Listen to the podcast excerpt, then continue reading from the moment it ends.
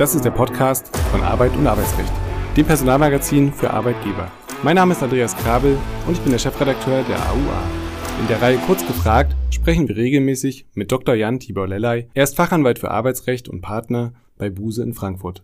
Unser heutiger Werbepartner ist die Deutsche Bahn Connect GmbH. Wer gutes Personal binden will, muss mehr bieten als klassische Benefits. Vor allem Flexibilität und Nachhaltigkeit spielen heutzutage eine wichtige Rolle. Hier knüpft Bonvoyo das Mobilitätsbudget der Deutschen Bahn an. Unternehmen stellen ihren Mitarbeitenden ein Budget bereit, das je nach Bedarf für Ö P N V, Sharing-Angebote oder Taxi genutzt werden kann. Buchung, Verwaltung und die steueroptionierte Abrechnung erfolgt ganz einfach über die Bonvoyo-App. Der Mobilitätsbenefit Bonvoyo hilft damit nicht nur das Klima zu schonen, sondern stärkt spürbar ihre Arbeitgebermarke. Weitere Infos in den Shownotes. Herzlich willkommen, lieber Doktor Lelley, zu einer neuen Folge Kurz gefragt. Heute sprechen wir über Notfälle im Büro und worauf Mitarbeiter eigentlich vorbereitet sein müssten.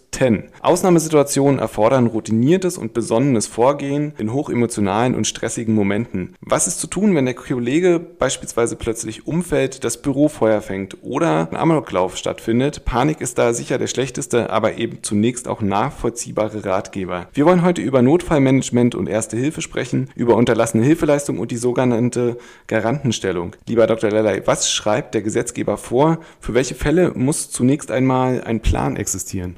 Der Notfall, und das gilt äh, im Leben insgesamt, aber auch natürlich hier bei uns im Arbeitsrecht, in der Personalarbeit. Der Notfall ist ja, wenn das passiert, was keiner möchte. Und dann wird ja auch immer zu Recht sofort gefragt, was ist noch schlimmer als der Notfall? Das ist nämlich der Notfall, auf den man nicht vorbereitet ist. Notfälle kann man äh, möglicherweise nicht verhindern, aber was man verhindern kann, ist, dass der Notfall kommt und man ist nicht vorbereitet. Und der Gesetzgeber hat daran äh, gedacht. Es gibt den Paragraphen drei Arbeitsschutzgesetz. Da steht eben drin, dass die erforderlichen Maßnahmen des Arbeitsschutzes unter Berücksichtigung der Umstände zu treffen sind. Und das betrifft vor allen Dingen natürlich die Sicherheit und Gesundheit der Beschäftigten bei der Arbeit, am Arbeitsplatz, im Betrieb.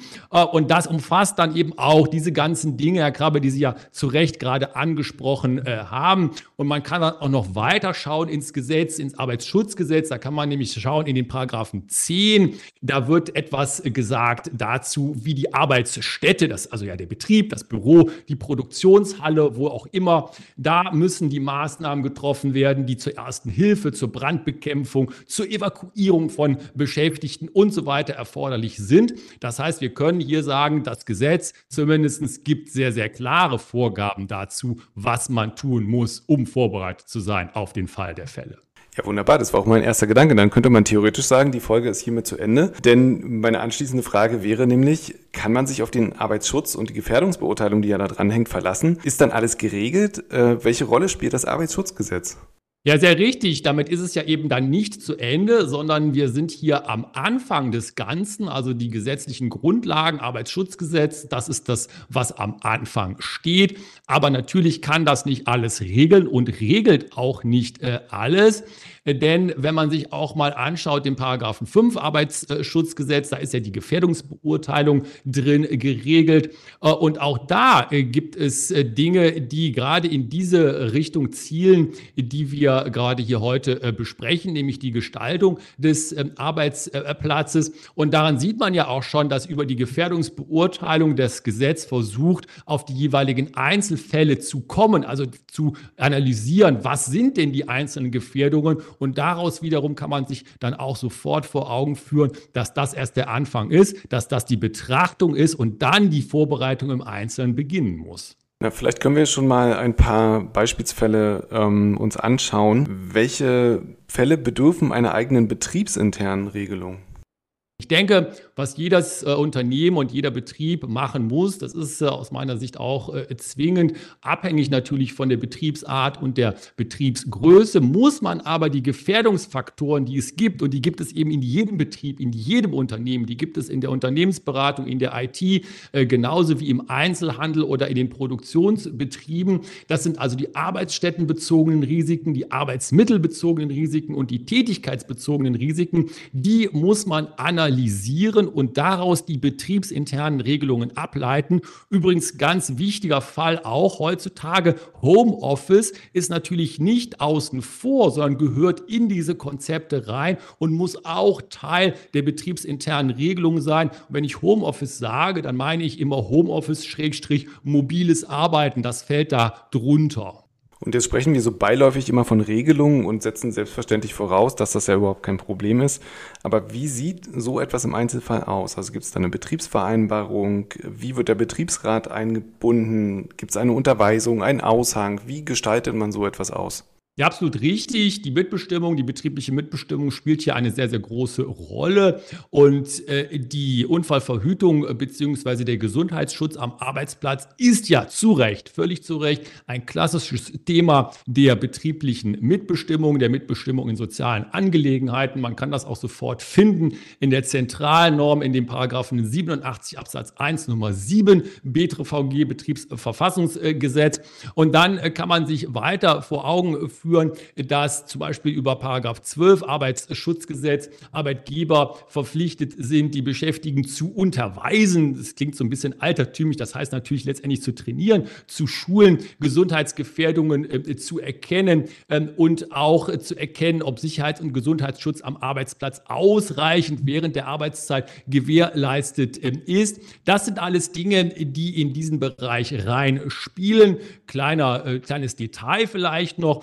Zum Beispiel nach Paragraph achtunddreißig S G B Römisch sieben müssen Arbeitgeberinnen auch ihre Versicherten, das heißt also die Tätigen, die Beschäftigten, die Kolleginnen und Kollegen unterrichten, informieren, welcher Unfallversicherungsträger fürs Unternehmen zuständig ist und wo man zum Beispiel auch ähm, Entschädigungen und dergleichen geltend machen kann. Dann lassen wir uns mal in die Praxis gehen und die Beispiele vom Anfang mal aufgreifen. Zunächst der Fall mit dem Mitarbeiter, der plötzlich umfällt. Was ist konkret zu tun, wenn sich der Kollege in einem medizinischen Notfall befindet und, wie ich finde, ganz spannend, welchen strafrechtlichen Risiken setzen sich Mitarbeiter möglicherweise aus? Also nicht nur, wenn sie was tun, sondern auch, wenn sie nichts tun. Wozu sind sie verpflichtet?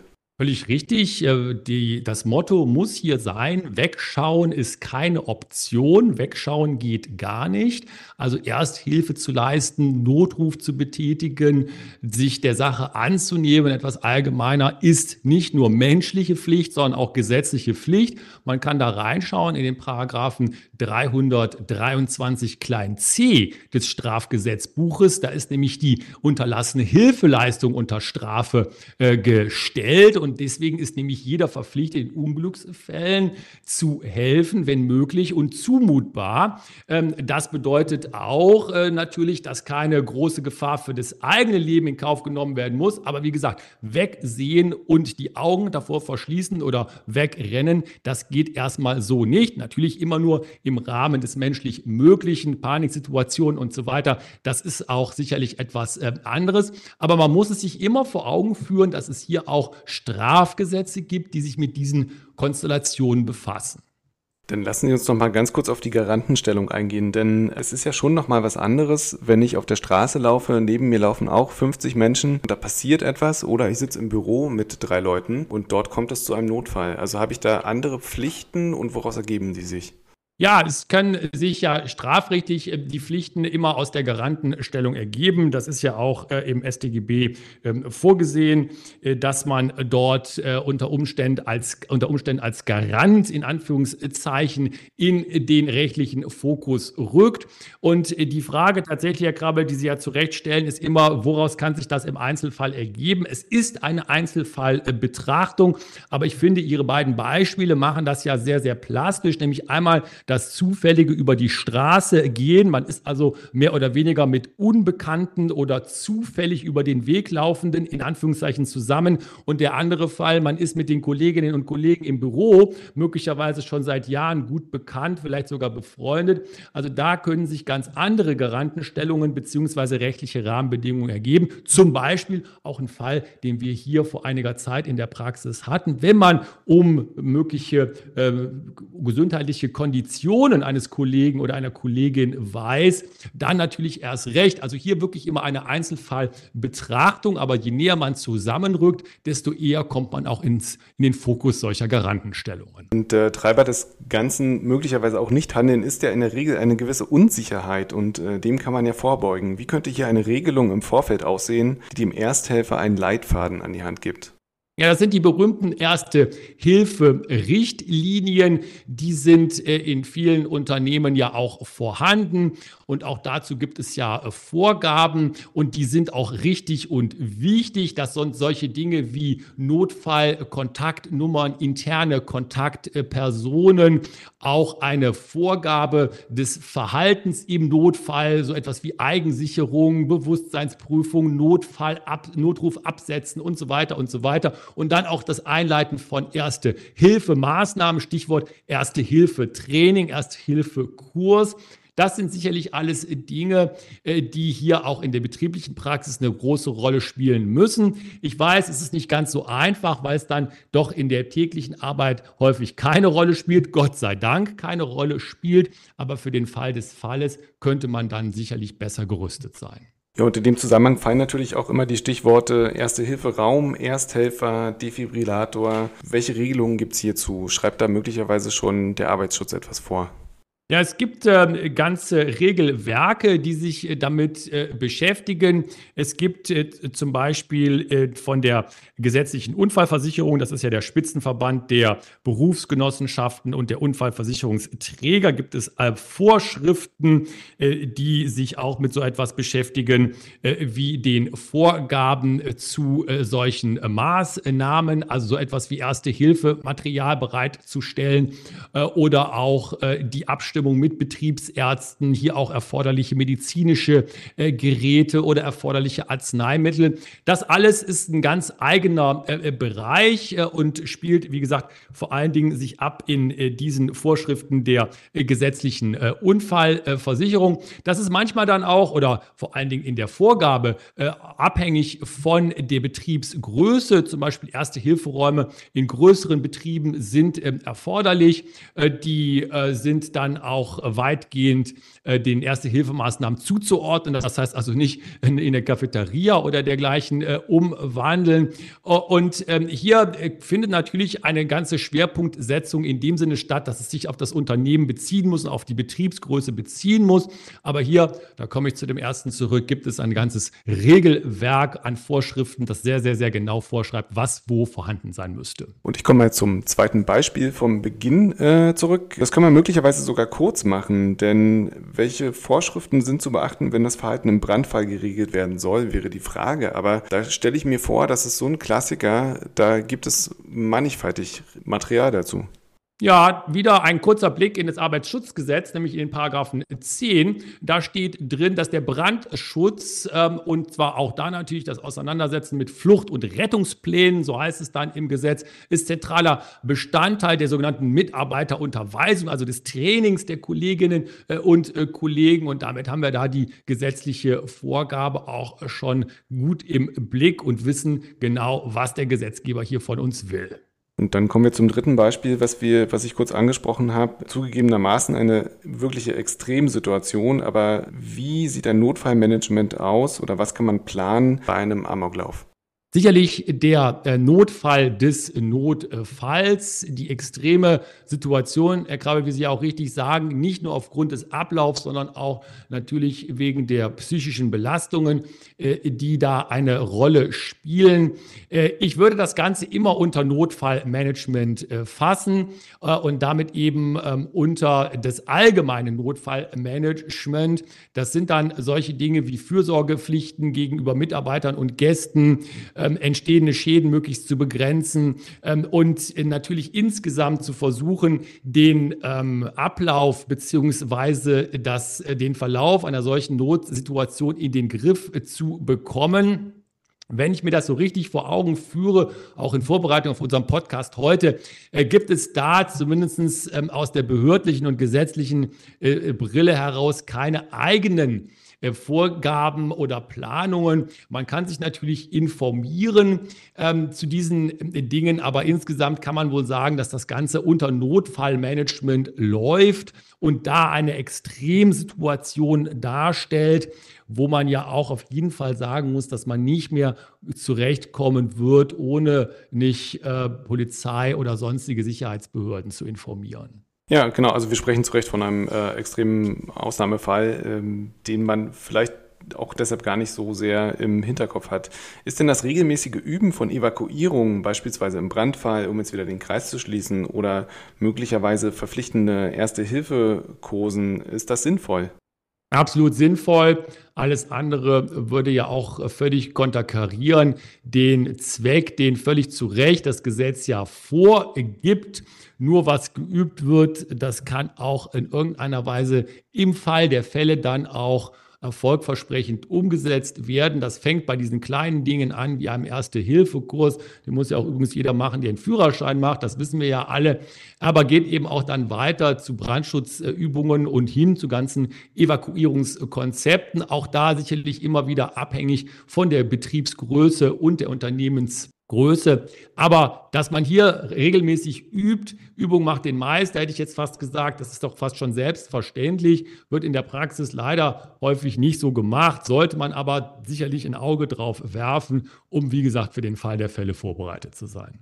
Und für manche Leute ist natürlich nicht alles so selbstverständlich für andere Leute. Und deshalb meine Abschlussfrage, sollte man auf Freiwilligkeit und zusätzliche Angebote setzen oder genügt da das gesetzliche Minimum?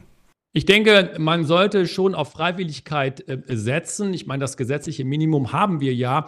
Und darüber hinaus auch die Freiwilligkeit, das hat ja auch etwas mit Motivation zu tun. Übrigens auch etwas mit Unternehmenskultur, ganz wichtiger Begriff ja auch hier bei uns im Podcast.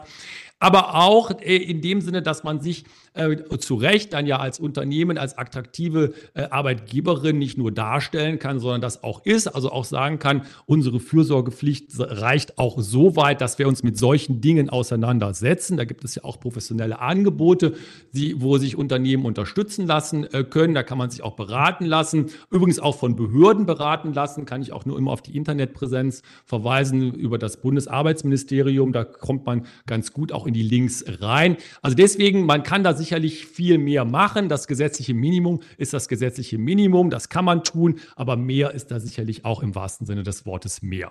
Herzlichen Dank für diese Folge, lieber Doktor Lelley. Wir hören uns beim nächsten Mal. Tschüss, bis dahin. Dankeschön, tschüss.